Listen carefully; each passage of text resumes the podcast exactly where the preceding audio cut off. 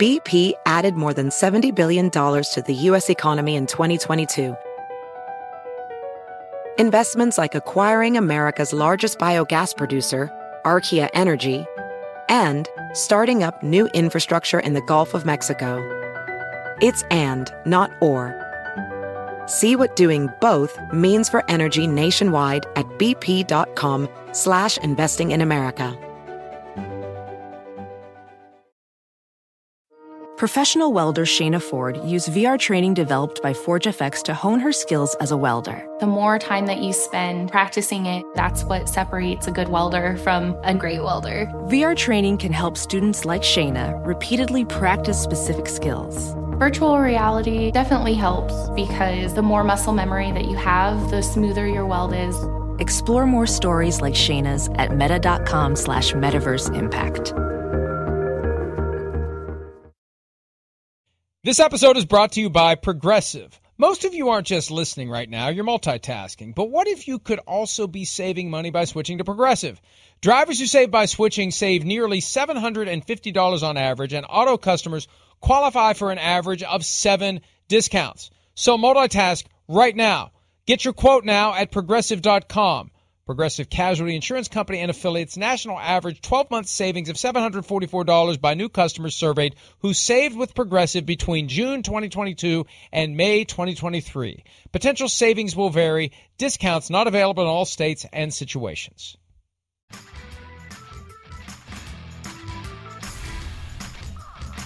Phoenix, Arizona. Site of Super Bowl 57 with the Convention Center. We're here all week. I like it. That looks like a good hiking mountain. Like that is one of the cool things to do in this area. Have you guys done that in the area? I went to the Grand Canyon Saturday. You went to the day there. Look at you. It was fantastic. Look at you, Miss America over here. Way to go. Have you been to the Grand Canyon? I don't know if I think you would know if you. Well, I was young, like. No, can't miss it. I don't think I did. I want to say like there was in the Super Bowl trip in Super Bowl 21 in like the mid '80s where I was like 6. I feel like I don't think we were there. Yeah, we talked about it. There we go. Okay. We've now resolved it. This is what I do. I did hike up that mountain every day. Okay. Yes, thank you. That's great. Thanks. This is so great. Shereen Williams and Miles Simmons here with us. They know a thing or two about filling in for Chris. They've never had to deal with the show with Chris directly, except maybe last year. I can't remember. A little bit here and there, right? Yeah. So we're all here, and we got some NFL news. We're gonna get right to it. The Panthers land Ejiro Evero as their new defensive coordinator. He had just wiggled his way out of Denver. It felt like Denver was maybe going to take some time, make some decisions, bird in the hand, two in the bush with Sean Payton. Yeah. They let him go. The Vikings wanted him. He lands in Carolina. How surprised were you, Shereen, that Evero ends up right away with Frank Reich? Yeah, I was a little bit surprised by that. And Mike, the fact that they're changing right away from the 4-3 to the 3-4. We saw that a disaster with the Vikings this past season. Yeah, right. And I just remember when Bill Parcells came into Dallas, as you know, Chris, was a 3-4 guy. Yeah. He had Mike Zimmer. He didn't have the personnel for a 4-3 defense, and he waited. Yeah. He waited until he got the personnel, he got the DeMarcus Wares and those guys to make it work in Dallas. That's what I worry about. I hear you. That's a big adjustment. I mean, we've talked about that a lot, whether you're Vikings or even, another team that went through that this year with the Raiders. Same type of thing. Raiders were a 4-3 based football team. They bring in Patrick Graham. He's from New England. They want to do that. It's a totally different skill set with the front seven players, to your point, Shereen. So no doubt about that. Here's what I would say is that Ejiro Evero was on the Rams staff in 2017 when they also adjusted from the 4-3 under Greg Williams to the 3-4. With Wade Phillips. Yep. So he has that experience, and that really was actually a more successful shift than it could have been. Yeah. But the thing that kind of surprised me about the whole thing is that Evero and Kevin O'Connell were on the same Rams staff, too.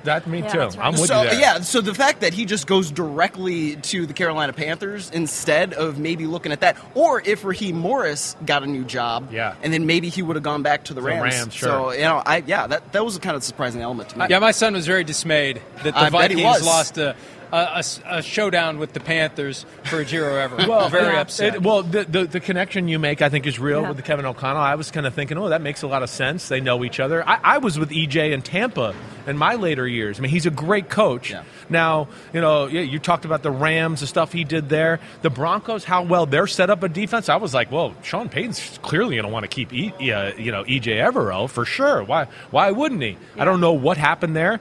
The one thing I'll say, and I think we saw this at the end of the year, Carolina's defense is super talented. Mm-hmm. When you play and they got the right scheme and things there, they got some guys where I think he probably looked at it and went, okay, yeah, we're not 3-4 base, but we draft a guy here and there. I like everything else this defense has to offer. So that's where I could see certainly being a successful thing. That's how I tried to talk my son off of that issue yesterday. It's like, look, there's more work in Minnesota. Between two defenses. Right. Minnesota defense, the best players are old. We don't know anything about the young players. Exactly. It was a disastrous shift. Right. And you go to Carolina and you're running the defense, and if things go well, you get more opportunities. That's right. And expectations are lower. Yeah. I think that's a real thing, too. And the division's wide open. Now, in Minnesota, NFC North, it's not as they're not great there either. But the NFC South seems to be wide open for the Panthers. Yeah. With Reich, get the right quarterback, get the right defensive coordinator. They got great players, and off they go, and Evero ends up being a head coach as soon as next year. And the obvious point for Carolina is finding the quarterback, and if they can do that, they do have the defense with Brian Burns and Jeremy Chin and all those guys to build around on that defensive unit, but they got to get the quarterback right. Yeah, they got to get the quarterback right. O-line kind of turned the corner. We saw how they ran the ball at the end of the year. I think if DJ Moore was on a more notable team, we'd go, he's one of the best receivers in football, right? And they got a lot of things that, to me, I thought they would be the Jacksonville of this year in a lot of ways, the team that kind of came out of nowhere to be in the playoff conversation. I've kind of been saying that for 2 years with the Panthers, but I think this is a good start. Frank Reich, I am a big fan of Frank Reich. One, to your point, I think he's a little bit of a quarterback whisperer. I know that, and I know some people are going to go, well, wait, but the Colts, Colts had a lot of crazy circumstances, and they survived them in a lot of ways, I could argue, let alone I don't know if necessarily all the guys that were there were his first choice, too. That's the other thing that I've kind of been made aware of through people connected to that organization. So, there's a lot of things that play there. But between E.J. Evero and Frank Reich, they certainly got a different scheme, and they're going to be creative and tough to deal with. Safe to say he's not bringing Carson Wentz. I think that's not happening. I wouldn't stand on the table for that guy again. Probably. So let's pivot to the Cowboys, Shereen. I was in Dallas yesterday for a couple of hours and trying to get a vibe. Just walking, anybody who looked like a Cowboys fan. Yeah, did they look happy? You never know. The locals hang out there. There's good restaurants. Work with me while I make a transition, Miles. Anyway, Shereen, Brian Schottenheimer, now the offensive coordinator of the Dallas Cowboys. You weren't surprised by this at all once they moved on from Kellen Moore. Mike McCarthy's going to call the plays. What's Schottenheimer really going to do? Well, and I think this move, as you said, was predetermined, Mike. I think when he decided to move on from Kellen Moore, philosophical differences, whatever it was, Schottenheimer was already on staff. Yeah. And he knew he wanted to call the plays again, and he did that in his 13 years in Green Bay, and he came. And I think there was a little pushback from Jerry when Mike McCarthy came into Dallas for Jerry to say, hey, look, we've got a successful play caller. We're going to give the job to Kellen Moore if you accept this job. I think that was Jerry's decision, and now I think this is Mike McCarthy saying, if I'm going into 2023 under pressure. Right, let me do it my way. Right. If I fail, I have no one else to blame but myself. Yeah. But I'll say this, Kellen Moore, two out of 4 years that he was offensive coordinator, they led the league in yards. 1 year, 2021, they led the league in points. He was a pretty successful offensive coordinator, at least in the regular season. Yeah. Had some mistakes in the postseason, but at least in the regular season was really good. But to your point, Mike, I don't know that Schottenheimer does anything. It's on Mike McCarthy. And it's a pretty good job if you can get it. That describes what I do every day. He's going to work. He's going to do some of the game planning. Yeah. McCarthy's going to lean on Schottenheimer for certain things. Practice. Yeah, but ultimately, it's going to be McCarthy with some help from Schottenheimer, and they're going to go at it that way. Schottenheimer has been around a lot of different offensive schemes here the last 2 years. He's probably learned a few things. He's always been very good in the run game. I think that's one thing you can look at. And something you said, Shereen, that jumps out to me a little bit is you're right. I mean, Kellen Moore and the Cowboys offense, it's been very good. I don't know how you feel about it, but I'm always kind of like, yeah, but they feast on the weak. It's always like the good defenses, they don't ever seem to show up then.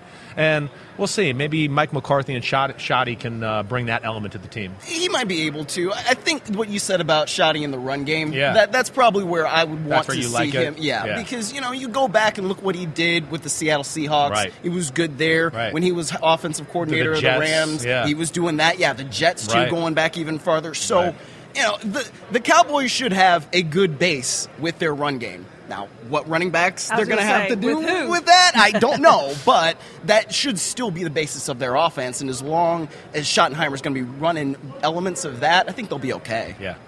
By the way, Miles, I will remind you, there are departing flights out of Dallas, and there were people in cowboy hats. So there were some Cowboys fans. And I couldn't tell whether they were happy or not. All right, quick question. I wouldn't be happy if I was a Cowboys fan. Let me ask this. Yeah, I want your opinion on it. Would you have just gotten rid of McCarthy now and gone after Sean Payton if you were Jerry Jones? I probably would have, considering Jerry's age and how little time realistically he has to win another championship. If you truly want to win a championship, I think that was probably the route to go.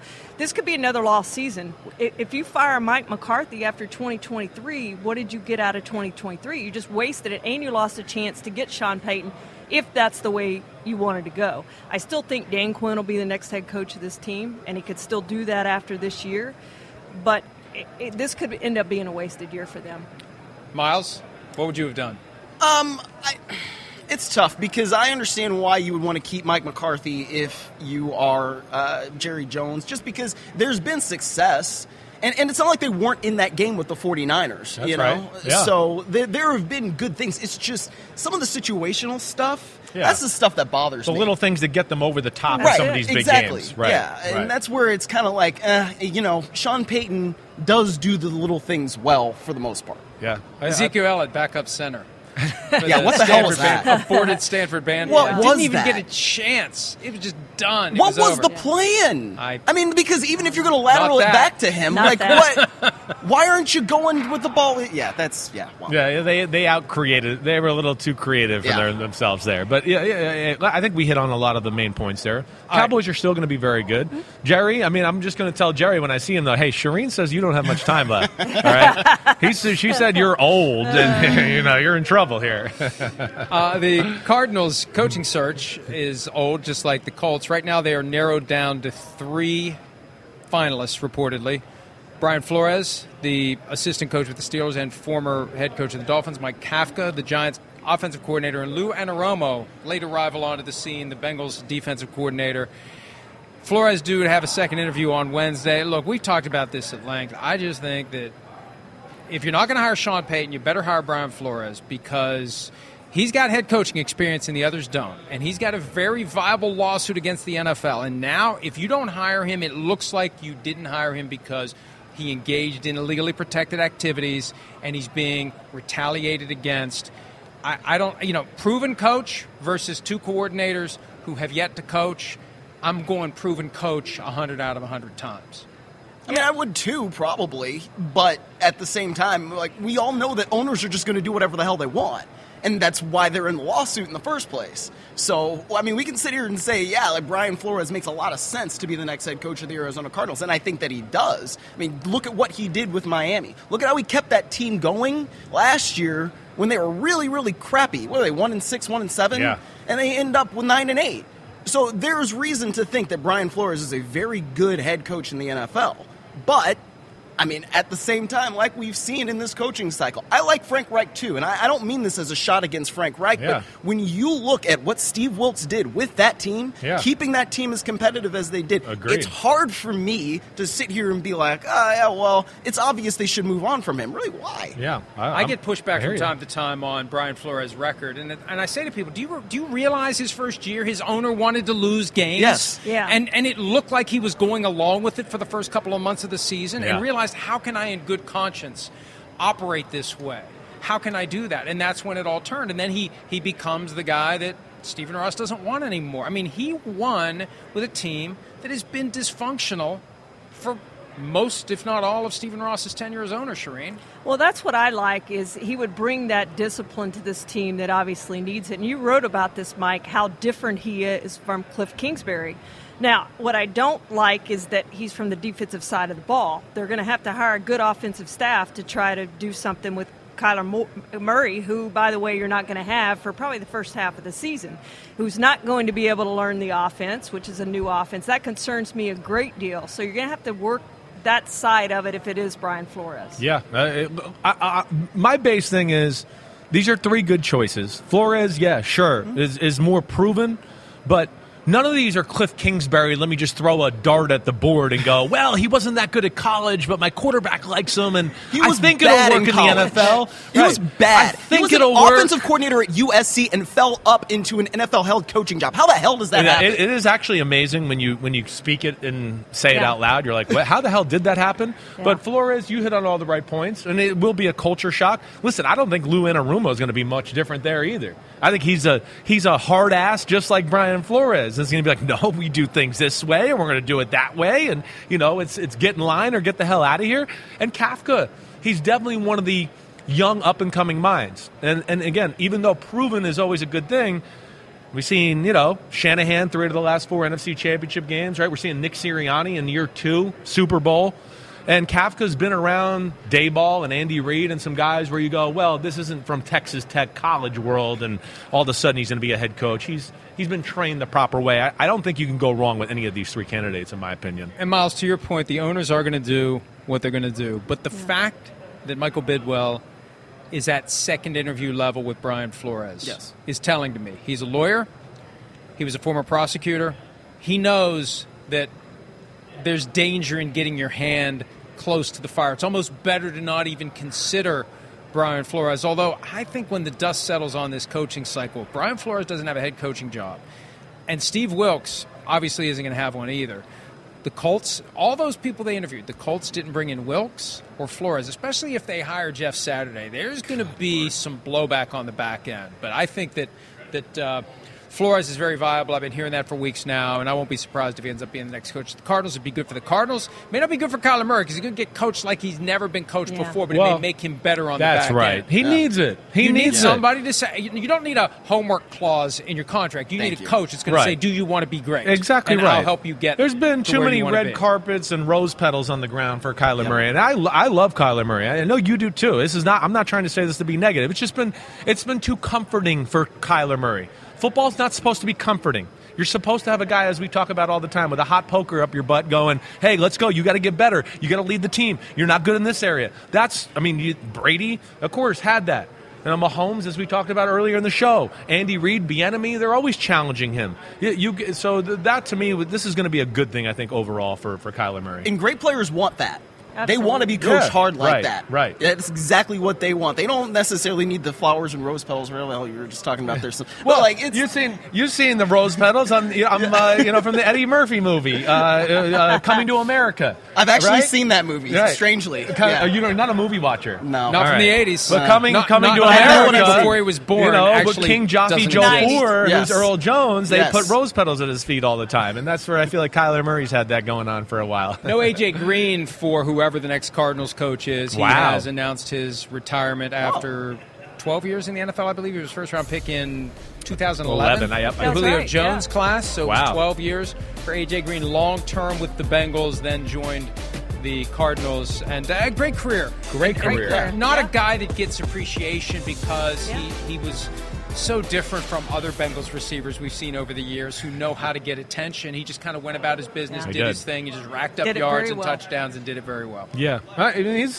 I think he's a really special player. He's like one of those guys, I don't know if he gets in the Hall of Fame, right, but is a legend always. I honestly think he's probably a Hall of Fame talent, but he was on a Bengals offense with Andy Dalton where I always go, ooh, if A.J. Green had a real special quarterback, I think we would think differently of him a little bit. I don't know. How do you guys feel? Andre Johnson. Very similar. In our conversations in Hall of Fame voting this year, that was the thing. All the bad quarterbacks that he played with in his career on mostly bad teams. Right. And he reminds me a lot of that. I think both of those are least worthy of discussion in the Hall of Fame room. Yeah. I was going to say with Andre Johnson, it's a great example too, where it gets undervalued sometimes. We used to play the Houston Texans, and they'd go, "Whoa, look, Andre Johnson caught a 50-yard bomb," and I would go, "Good," but the quarterback threw a bad throw. It should have been an 80-yard walk-in touchdown, but instead he got a 45-yard catch that hurts your stats and your ability to get in the Hall of Fame. All right, we're going to focus on the Super Bowl when we return. Specifically, we're going to draft the best players on both teams. Shereen and Miles will stick around. We hope you will, too. We'll be back with more from Phoenix. Oh, right after. You can hike up that one, old man Florio. That's not too steep.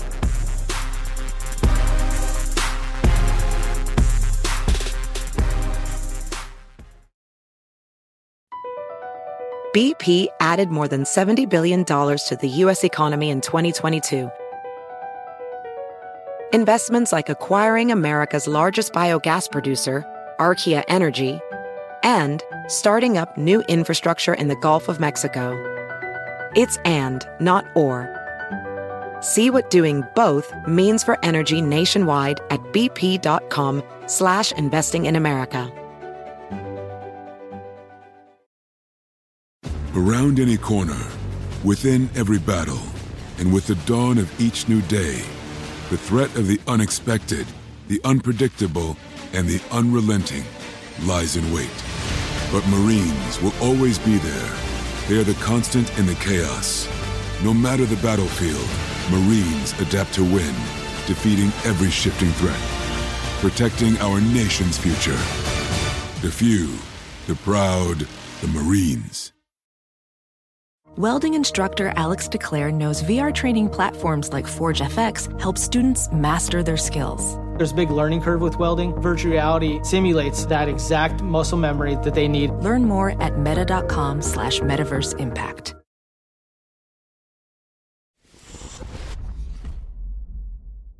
Oh, nana. What's my name? Oh, 5 seconds from Wiley. Oh, nana. What's my name? Oh, no, no. What's my name? Umbrella. Umbrella.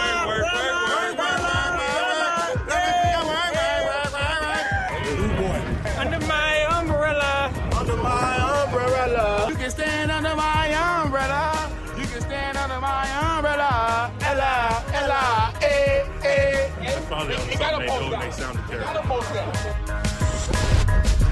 Eagles players with their favorite Rihanna songs. Great. I like using the cleat, one of the two cleats, as the microphone. Very well done. Good. Very well done. Locker rooms are very musical. I think you guys you would attest to that. Uh-huh. What I do want to know here, why I have you, right?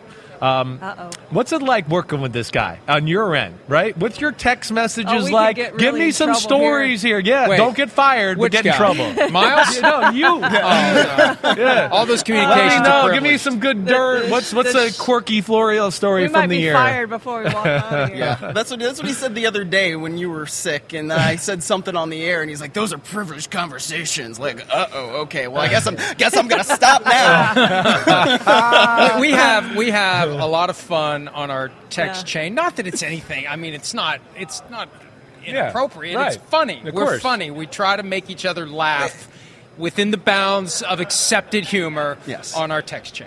Accepted humor is flexible, right? Because it just changed from time to time. Yeah. What is and is not acceptable. Oh, okay, okay. I have accepted the fact that I'm going to hell. Once you accept the fact that you're going to hell, it frees your ability to make comments about. Oh well, we all knew that for a long time now. So we have a lot of nicknames for NFL players that can't be said here. But sometimes I'll have to text Miles and privately and say, "Okay, wait, who is that? I forgot." Is how you get snarky with them ever? What's like the snarkiest you've ever gotten them, or snarky. Mad? I don't. Have I ever gotten mad? Have you ever seen me mad? I don't know because we don't really see you. Okay, not true. Good point. Have you ever gotten the sense from my text message that I was pissed off? Not truly mad, she said. Just a little bit. Less at us, more at sometimes situations, sometimes the outsiders. The broader situation. Yeah. Right. Yeah. Him, I see that. Chris. All right. Yeah. Let's have a draft of the best players in Super Bowl 57. All players eligible, all players. This is going to be hard, actually. There's four pick. Of us. We'll go left to right. Are we going to do snake draft, or are we going to go with you want to do snake draft? I always do snake draft. I'm used to being last all the time. Good idea, Miles. Thank you. We'll go back and forth like a fantasy football team. Shereen, you're first. Well, best player in Super Bowl 57. Is there anyone from Texas A&M? I guess that's the first question. Well, right. And no, there's not. So I have to go elsewhere. But, Mike, you made this point this week about a Hall of Fame within a Hall of Fame. Yeah. And when we're in the hall, I've done it since 2007. And in those meetings, there are certain players you stand up and you say, I present Troy Aikman for the Hall of Fame, Emmitt Smith for the Hall of Fame, whoever it is. There's been a handful in my time doing the Hall of Fame. So with that, I present Patrick Mahomes. Well, you're a shocker. Nothing else needs to be said, right? No, it doesn't. You're right. He's special section of the Hall of Fame, like Mike's been saying. Yeah, I mean, that's pretty much it. All right, I guess then I get second pick, right? So I'm going to go Chris Jones, who, for my money, was one of the best players on the field, especially in that AFC Championship game. I think he's had an outstanding year, 15 and a half sacks. He's been really somebody that they can rally around and be as dominant as, really Aaron Donald, who I spent much of my professional career around. So. Yeah. That's somebody that if we're going best players, he's my second player. I hear that. I'm with you there. Okay, so I guess I'm gonna go AJ Brown. I'm gonna go AJ Brown next. I know. Not Gardner Minshew. No, are you sure? Yeah, no. I listen. You know my thoughts on AJ Brown. I think he's really special, and I think you can't even guard him man to man. Really. I don't know where his health is at. I don't know if he's totally 100%. I expect him to be by the Super Bowl. But to me, that's the biggest difference of the Eagles from last year to this year, is that guy gave them that piece of the formula where he went, wait, you stopped everything else, but there's no answer for this over here. And he brought them to another level, in my opinion. Well, I get two picks now. So I know you do. Yeah, I like this. I like being last in round one, first in round two. I'll start with Jalen Hurts. Right. Okay. He is going to be the only other one than Patrick Mahomes to get MVP votes. Of course, now that we do five, he'll finish second, I think. I think he'll finish second because he ended up being the second team All-Pro quarterback behind Mahomes. Right. And even with his injury, he's so important to that team from a leadership standpoint, runner, passer, just everything. Just a total perfect quarterback that you want for a team that needs a guy that it can rally around. Yeah. So I'll go Hurts first. And then I'm going Hassan Reddick. We were talking about Reddick earlier. Hey, he's one of the main reasons they're in the Super Bowl. Yeah. He's the best pass rusher in this game. Clean legal hit on Brock Purdy, knocks Purdy out of the game. He's got double-digit sacks for three different teams in three straight years, first player in league history to do that. And we see time and again in the Super Bowl, if there's a difference maker, it's a pass rusher who completely screws up the other team's offense and paves the way for victory. Yeah, I hear that. I'm not disappointed with that pick. I think he's phenomenal, and you're right. They're going to have their hands full with him because they always find to get ways of he's on the edge, and you're worried about all the other guys. There's a 5-man line of scrimmage, and block him with the tight end. Exactly, Kyle. That's the biggest thing. Exactly. All right. Well, Travis Kelce's there, and Travis Kelce is. The only other guy, I think he might be in that other room Shereen was talking about. I think he's one when you bring him up, everyone's just going to laugh and they're going to, of course he's in. Let's go. Let's move on. So Travis Kelce, he's the best pass-receiving tight end I think we've ever seen in football. Gronkowski, I still would give the edge for overall because of how great of a blocker he was. But, man, Kelce, what he's doing and how long he's doing it is amazing. He's in that conversation for sure for greatest tight end ever. I think so. Yeah. He's in that combo. He is. Yeah. I mean, he's had more 1,000-yard seasons and in a row than any other tight end ever. Right. So, yeah, he was going to be my next pick, but I've got to keep it in Cleveland. We got a lot of good ones. I know. Yeah. It's true, but I'll keep it in Cleveland, and I'll just choose his brother, Jason Kelce, because he is a key cog to that Eagles offense. Yeah. All the way that they can block when they run the football and the way that they pass protect, too, it starts with Jason Kelce. I mean, he's been doing it for years and years and years and years. His first head coach was Andy Reid, so that tells you about his longevity, and he's still at the top of his game. Who knows if this is going to be his last one, but that's my next pick for the best player. Well, I had Lane Johnson on my list as the fifth best player in this game. He hasn't given up a sack in 30 games. He shut down Nick Bosa, was a key member of that offensive line, has always been, but especially in that game against the 49ers. And I just think how great he is, 4 Pro Bowls, 2 All-Pros in his career, and he's playing through that torn groin tendon, and you can't even tell that he's playing through that. It's amazing. Yeah, it is. It really is. You picked a Sooner? Jeez. Yeah, I know. All right. That was tough. We'll go with it. That was tough. And I had to pick a Texas Tech Red Raider, too. Oh, man, yeah, you're all messed up today. What's going on? And it's mine again, right? Yeah, so I guess I'm going Javon Hargrave. He turns 30 this week, career best 11 sacks in his 7th season. He's scheduled for free agency in March. He's going to make a lot of money. He had a really good season. Despite his age, he had a really good season this year. He is. He's got a lot of value as a pass rusher. That's where people don't really realize. He's a pain in the butt as far as pushing the pocket and, disrupting quarterbacks' ability to see or step into throws. He's got great value there. All right, I'll go with Devontae Smith, the Slim Reaper, or Slim Batman, whatever they're calling those guys in Philadelphia. I mean, he didn't make that catch, but he sold it on 4th down, in that NFC Championship game. And I think it tells you just the trust that Jalen Hurts has in him. Yeah. Those two guys have great chemistry. And if it's not AJ Brown that's going off, then it's probably going to be Devontae Smith. Agreed. It's like you got to pick your poison with them right now. That's what's tough. You're right. It's going to take a special game plan and a special effort from this Chiefs defense with all those answers you talked about. All right. I feel inclined here. Man, there's so many damn good players here. Okay, so I'm going to go to the offensive line here, and I'm going to go with Joe Thuney here. And I think it's going to be Joe Thuney's, one of the better guards in football. His task will be to block Javon Hargrave, who Shereen just picked, and that's going to be a big thing. He's one of the best pass-protecting guards in the game, let alone, he's pretty good in the run as well, but he's going to have to play really well in this one because of that pass rush we've been talking about. Boy, there's a lot I could pick here. We talked about this guy earlier, though, and I love watching him play. He runs with a suddenness and a burst that jumps off the screen. Yeah. I love what Isaiah Pacheco does. It's just every time he has the ball, there's a presence to his running style that seems different, and I think is the kind of thing that can make a difference in an all-stakes. Right. This is it, win or go home. What can you muster? Because he musters it all the time. Yeah. I remember the reports out of Kansas City or St. Joseph where they have their training camp. Everybody was talking about how good this guy was and just how much they can see him fitting into this offense. Right. It's going to be, wow, can we find a good role for him? And, Clyde Edwards-Hilaire gets hurt. But I think eventually Pacheco would have been that lead back anyway. I agree with you there. He's just too talented. He's too physical. He's too explosive. He hits the hole harder than anybody they got on their football team. He's a good pick. I mean, I know we're done with the draft, but, who's the next ones up? Clark's floating around. Frank Clark. Yeah. Orlando Brown was in the conversation for Darius me. Darius Slay. Yeah, Darius Slay. We left him off the list, right? Yeah. I mean, Jordan Mailata, their left tackle, the Eagles. He Humphrey, shout out to him. Man, too. Dallas Goedert. Exactly. Yeah. Yeah. Dallas Goedert. Yeah, Goddard. Yeah. Is it Goddard or Goddard? I don't even know. Yeah, I'm not sure either. Gardner Minshew. You still want to get him in there. He's trying to cause problems with me.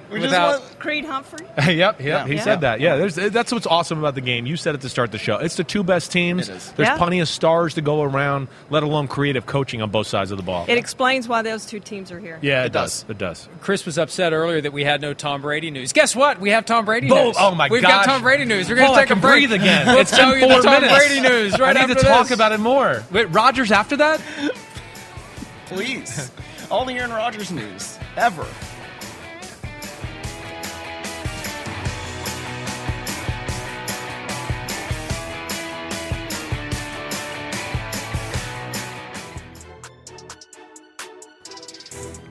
There it is, Phoenix, downtown convention center. We are inside, trying to stay inside and not get ejected from the building. So far, so good. Fun time with Miles Simmons and Shereen Williams. I don't get to see them a whole lot, or do I get to conversate with them a whole lot? So it's always good, and that was a good little we hit a lot of good subjects. Cover a lot of ground. And hopefully they'll tell me some stories when it's over about you to where I can use them on air during the week. I am a good, I don't want to say employer boss, since I don't directly employ them. But I don't want to jinx myself because the next thing you know, I'm going to have to replace 2 people next week. We have very low turnover at PFT, right? Which usually speaks for itself. I hear you. If I was as big of a jerk as you think I am, we would have greater turnover than we do. It's a good point. All right, I'll give you that. All right, the Buccaneers had some turnover last week. Tom Brady out, retiring, and he says today that he will join Fox as the number 1 NFL analyst in the fall. of 2024. Wow. Taking a year off. Wow. Scholarship year. Okay. Going to Europe. Right. Going to travel. Going to find himself. Going to do some ayahuasca. And I don't know. Look, he's got to transition away. And, Chris, he needs for his own mental health to avoid being in a spot where he goes straight to the booth. Because what has he said? I don't want to turn on tape and say, these guys suck. I'm better than they are. I should still be playing. Right. He has said that. He doesn't want to do that. Right. So if he goes a whole year, gets out of football shape, knows I couldn't do it right now if I wanted to, then that's when I think he's going to be in the best situation to understand and accept where he currently is. Yeah, that's a good point by you. I don't know if I've really thought about that, but you're right. It'd probably be a healthier frame of mind. Just get away from it for a year, refresh yourself, patch up some of the things with your family and all that. It has been a long career where you haven't been involved in, like he said during the year, Thanksgiving, Christmas have been like non-existent to him, for the majority of his life here. So hopefully he can do that. It's exciting. And it's. I guess it gives Fox, right, a little more time to figure out what to do with Greg Olson and all that. I mean, as we talked about last week, Greg Olson has become phenomenal. I mean, I really enjoy the listen. And he gets another year to hone his craft. Another year for people to praise him. And that's what's going to be the challenge for Tom Brady. Yeah. People are going to be inclined to criticize and scrutinize everything he does because they – like Greg Olson, and they resent the fact that he got shoved to the side. Well, do you think that's another part of this 2024 thing? That's where my mind went when I first saw this on our little rundown, to maybe they want to get him greased up and going. He's going to do some, classes or fake broadcast games They get him to where he doesn't get thrown out there and they're like, well, they're giving Tom Brady $37 million. He can't shine Greg Olson's shoes, right? I would think that's got to be a part of this conversation, too. Even if he's not. And this is where it gets complicated because they're paying him $37.5 million a year. Yeah. I doubt they're going to want to pay him that to not actually do games, but they need to get him practice. And they need to – remember, who was it? Was it Romo and Nance years ago, in a shed at the Hall of Fame game? Somebody was practicing at the Hall of Fame game. Right. Away from the regular booth, but just the idea of, and I think you can't just do it on tape. You got to be in the building to truly simulate. You got to act like you're doing it, and that's going to be part of this effort. And I think Tom Brady will throw himself into it. He'll be committed to being as good as he can be. Yep. The question is, how good can he be?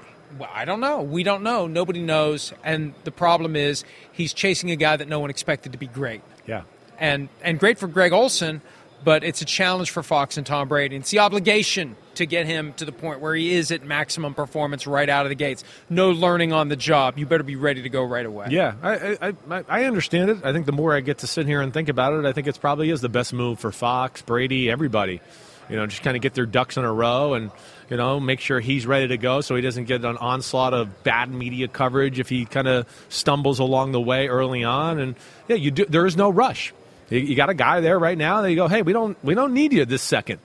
We're okay. Greg Olson, as you said, he's awesome. I really enjoy the listen. So, what would you think of a 3-man booth? Apparently, the great broadcasters look down on the 3-man booth, even though the greatest booth of all time, frankly, was Frank Gifford, Don Meredith, and Howard Cosell.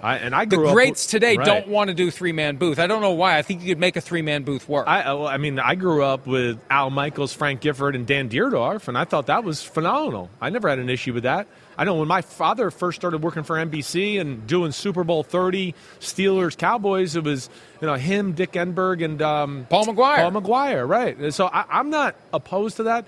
I guess there's times, though, when there's a really good broadcaster, like a Tom Brady. I don't know if he's great at that, but I don't want to hear anybody go, I want to hear Brady. I just want to hear that. I want to hear his thoughts. I want him to break down the game for me. So that's where I guess I understand that, and it doesn't sound like the play-by-play guys love it either. Well, and the reality is, I think if you're going to do it and make it work, you need to have different personalities, different backgrounds. It needs to mesh together. It needs to become its own thing, where you get the natural chemistry, but you're not overlapping responsibilities. Yeah. You don't get Tom Brady's take on the play that just happened with a PS from Greg Olson or vice versa. Mm-hmm. So maybe that's one of the reasons why it doesn't work. But I don't think it's a way to placate the crowd that will be very upset when Greg Olson gets nudged to the side. And that's the worst thing that could have happened for Fox and the best thing. Greg Olson ended up being great. Sean Payton had his introductory press conference today, and this is a very good quote. There was a question about Russell Wilson's performance team being present in the facility. Payton said, that's foreign to me. That's not going to take place here. I'm not familiar with it, but our staff will be here, our players will be here, and that will be it. That's right. Yeah, that's right. Absolutely. That's right. Angel Eyes Chuco and Blondie are ready to go in Denver. I watched that movie for the first time in my life on Friday night with my son. My son loves that movie. It's about 1 hour too long. It is long. And he loves it. He loves Eli Wallach as Tuco. And, yeah, that every time that it's funny. That's so great you did it. We had no conversation about it. I love that little tune now because they play it over and over on my phone. Actually, the whole show. My son's gonna love you even more when he knows that. I need to get it as my ringer. But yeah, Sean Payton is the new sheriff in town, and that's fine. Russell Wilson needs to just submit, just like Kyler Murray in Arizona, here in Arizona, needs to submit. Needs someone who will coach him hard and make him the best he can be. Definitely. There's nothing that's good, okay? We've had one player over the 20 years have somebody else in the building, and he's the GOAT, right? He's the only guy, and he pulled it off in New England for a period of time because they somehow sold it that it was good for the rest of the football team, let alone Brady with his relationship with Mr. Kraft, probably, grandfathered it in there a little bit as well. But, entourage, whatever the hell, performance team. What? This is football in the NFL. And you want to know why there's some resentment and maybe Russell Wilson is not accepted in the locker room there? It's stuff like that. That's a no-no. Let alone, Mike, as we both know, and this was another thing that you people around the NFL talked about a lot. And Russell Wilson's got his own office in the facility. His own office? Is he writing checks for people? Is he balancing the checkbook for the team? That stuff has to go. It's just not good. It's not good for business, and this is not normal business. This is football. You don't do that. And that's the type of crap that when you don't play well, the team goes, oh, there's his performance team, and there he's going up to his office now, and he's going to talk about his corporation deals he's got working on. No. Just be a football player for now. All that other stuff can wait. I've heard different opinions on it, too. And every time I hear an opinion, it makes sense. On one hand, why does it matter that he has an office? He's the quarterback. He's the most important player on the team. On the other hand, everything you do along those lines separates you from your teammates. Exactly. There's no need for it. There's no reason for it. Your office is the field. And the satellite office is the locker room /practice field. You don't need an office. You don't need to be treated like an executive. You're not that. It's not your world. You have your world, and you have an office at home where you study your film. Exactly. And just, again, to me, why do you want outside business to even get into your real business and what you are right now? You only have a limited time to make this work and be great at it. You're not going to be able to play forever. So go all in on it. And it is to things you've always brought up. It's kind of a distraction, too. It's a distraction. Hey, if I was a quarterback of a team, which I was for a little bit, but, observing other great ones, I don't want to be I'm doing work. I'm watching film. I'm writing notes. I don't want to be my performance team's waiting for me upstairs in the office. I need to hurry up to get up there and talk to them, right? Let alone it's going to make other people in the building disgruntled. And it just doesn't add to the right chemistry you want for success. It's team. That's Sean Payton knows it. It's why he earns every penny of what he's going to make. Peter King said today in his Football Morning in America column that Sean Payton is going to make in the neighborhood of $18 million. We know there's a disconnect between the official amount and the extra stuff that gets kind of shoved into the pockets here or there, but he's worth every penny because he's good and he'll bust his ass. He'll give his life to it. Yeah, the fact that he'll give his life to it, and because really, you don't even get to spend the money. What are you doing it for? You're working all the time. The money is immaterial that the Broncos are going to have to pay him to set the tone and help turn this team around. They haven't been back to the playoffs since they won Super Bowl 50. It's the longest drought any Super Bowl winner has ever gone, not getting back to the playoffs. They need to turn this around. They do. And they got some pieces here to turn it around. The way they played last year, that was just unacceptable, I think, for the talent they have on their football team. I know they're not perfect, but, yeah, when you invest like that in Russell Wilson and it's that bad, and he played horrible last year, and then there's some pieces there to where you go, this team should have been better than where they are. This is where Sean Payton comes in and kicks some butt. Anytime I get the one-word break, that means we got a break.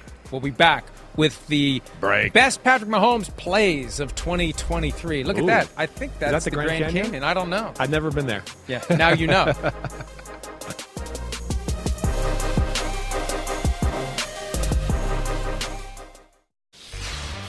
Fun, and it's great to see everybody in person. It's great to talk to guys face to face. It's kind of okay to see you, even though you'll do the Vulcan death grip on my leg when I least expect it. He is gonna pummel me. Oh, damn, that hurt! And you don't get the guy? Then I'm on the air. Get out of here, dumbass. Man, you're getting it next week.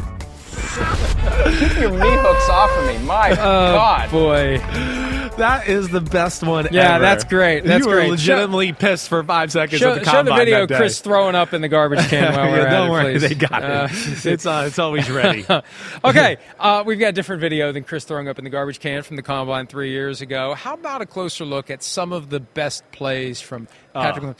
Every season he creates a highlight reel that is as good as any quarterback's career highlight reel. So let's get started. Apparently we have plenty here because it's Patrick Mahomes. There are plenty of highlights. This is 1 year, and these are going to be all-time player highlights. Steph Curry with a spiral. This is all the way back in week two, the Thursday night game. This got me out of my chair. When I hear, I was like, uh-oh, what's he going to do? And then I was like, whoa! Just the fact that he can stop and take so much off of it while he's moving one direction. What? And can we rewind that again? Can we show that again, that angle, that last angle? That's insane how he just flicks it through there. Okay, we'll do it later. Don't worry. It's the same game. You need to get 2 feet on the ground or at least 1 foot on the ground. How about no feet on the ground? What? Every fundamental concept is violated by Patrick Mahomes because it's the short start bomb. He has thrown the ball from every angle, every platform, get the ball to first base. A shortstop knows how to do it. There is no form. It's just get the ball out, and he does it. Beautiful. It was the second time I got out of my seat on the Thursday night game because to look to your right and then throw a 50-yard post route to your left as you were kind of like, feet all jumbled up and then throw it on the money, insanity in the membrane. Oh, my gosh. Here we go. Here's another one. Against the Tampa Bay Buccaneers. Sweet Georgia Brown. And just stop and pop and plop. And there it is to Clyde Edwards-Helaire. You got to be ready. You got to have your head on a swivel at all times if you're one of his receivers. You never know when he's going to pick you and throw you the football. And there he was to make the catch. It's just, it's next level awareness of yourself, where your body is. Look at this, how he does this and gets his feet out of the ground because he feels somebody low, too.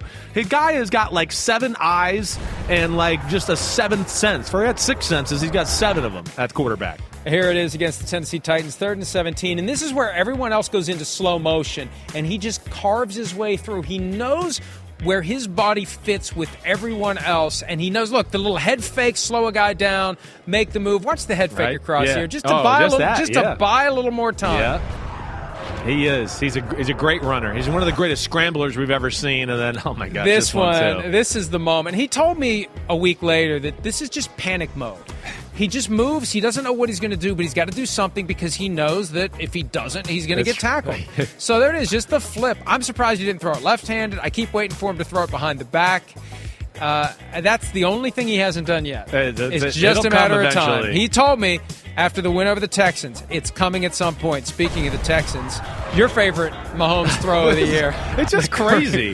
Violating every rule that every quarterback coach would ever tell any quarterback to do. Don't throw it late over the middle. But wait, what about late across the field, Coach? Is that okay? You said only late over the middle. This is across the whole field. And I'm going to jump up in the air Kareem Abdul-Jabbar style and throw a hook shot and still throw a spiral somehow, and it'll be accurate. That's the thing. He never does that, and it blows up on him. Never. Every time he does something like that, it works, and here it is again. Oh, man. This one is pretty special. I couldn't believe it. It is just a missile, and his body's barely moving, and he cranks up high velocity, high intensity, crunch between two guys. He was getting the Malachi crunch there. Right. And doesn't have a good back leg, so he can't really push off to his full capability there. Look at him. I mean, look at one-legged Willie here just going, oh, yeah, don't worry, I'll get it done. And that's not what Robert Saleh once told us is the guy who's hobbling around like he's... No, he really is. He really is having a hard time, and he's still getting it done. Unbelievable, amazing. And to get back to that whole panic mode thing, I mean, he told me that's his mindset. Yeah. That he's just, and he knows... We've seen guys whose reach exceeds their grasp. Yeah. He slips into that mode, and he can do everything that he's trying to do. That's the difference. There are plenty of people out there, and I've been in that, like, just trying to make a play, coach. Yeah. I've done that before, and you end up doing a face plant. He does it, and it's artistry. It's artistry. It's the only word. That's exactly right. We've never seen anything like him. Again, I think we could put some of the greatest quarterbacks in the history of the game up, and we would not have a highlight tape like that right there. And that was one season. That's one season.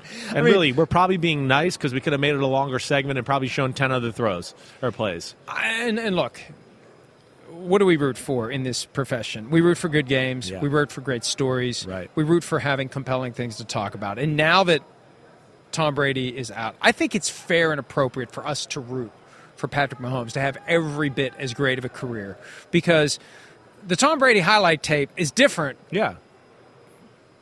And it's still great, yeah, but it's not this. No, it's not this. And this is what this is. Again, this is why at the start of the show I was trying to go, man, this is 5 years in a row. This is different than the way we've seen most dynasties built, too. It was literally like, hey, you're starting this year. We're going to the Super Bowl, and we're going to throw it every play, and we're just going to put it all on you. No problem.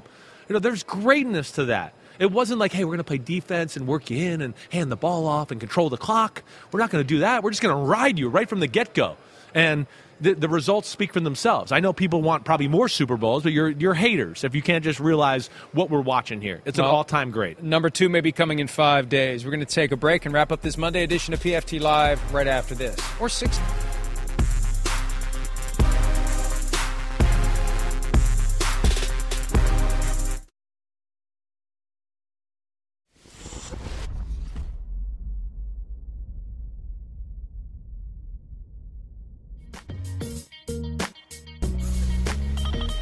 Oh, we got a big lineup this week, starting tomorrow, and it accelerates as we get deeper into the week. Look at some of those names. Do you really think all those people are going to show up? Do you really think that? I think they will. Are. I think we'll have even more than that, too. There's one name missing. There's one name missing. Kirk Cousins. Where is he? This will not be a Super Bowl leak unless Kirk Cousins is here. I'll take JJ instead, though. You'll take JJ? Yeah. Okay. Yeah. But it would be nice to visit with Kirk. I'd like to have a conversation with him about why he threw short of the sticks on the fourth day with the season on the line. That would be very cathartic. He's going to be like, maybe bring Dexter Lawrence here. Maybe we get him Friday because I think my son would like to ask him that that's question. Great. Yeah. Let's start a Florio Kirk Cousins brawl on the PFT set. My son would he'd have my back. I would think so. Yeah. I wouldn't think he'd take Kirk Cousins. No, but I'm saying I'd put faith in him taking care of business if it went down. You like his chances. You would have used him in the parking lot at Home Depot. That's it. See you tomorrow. Have a great day. See ya.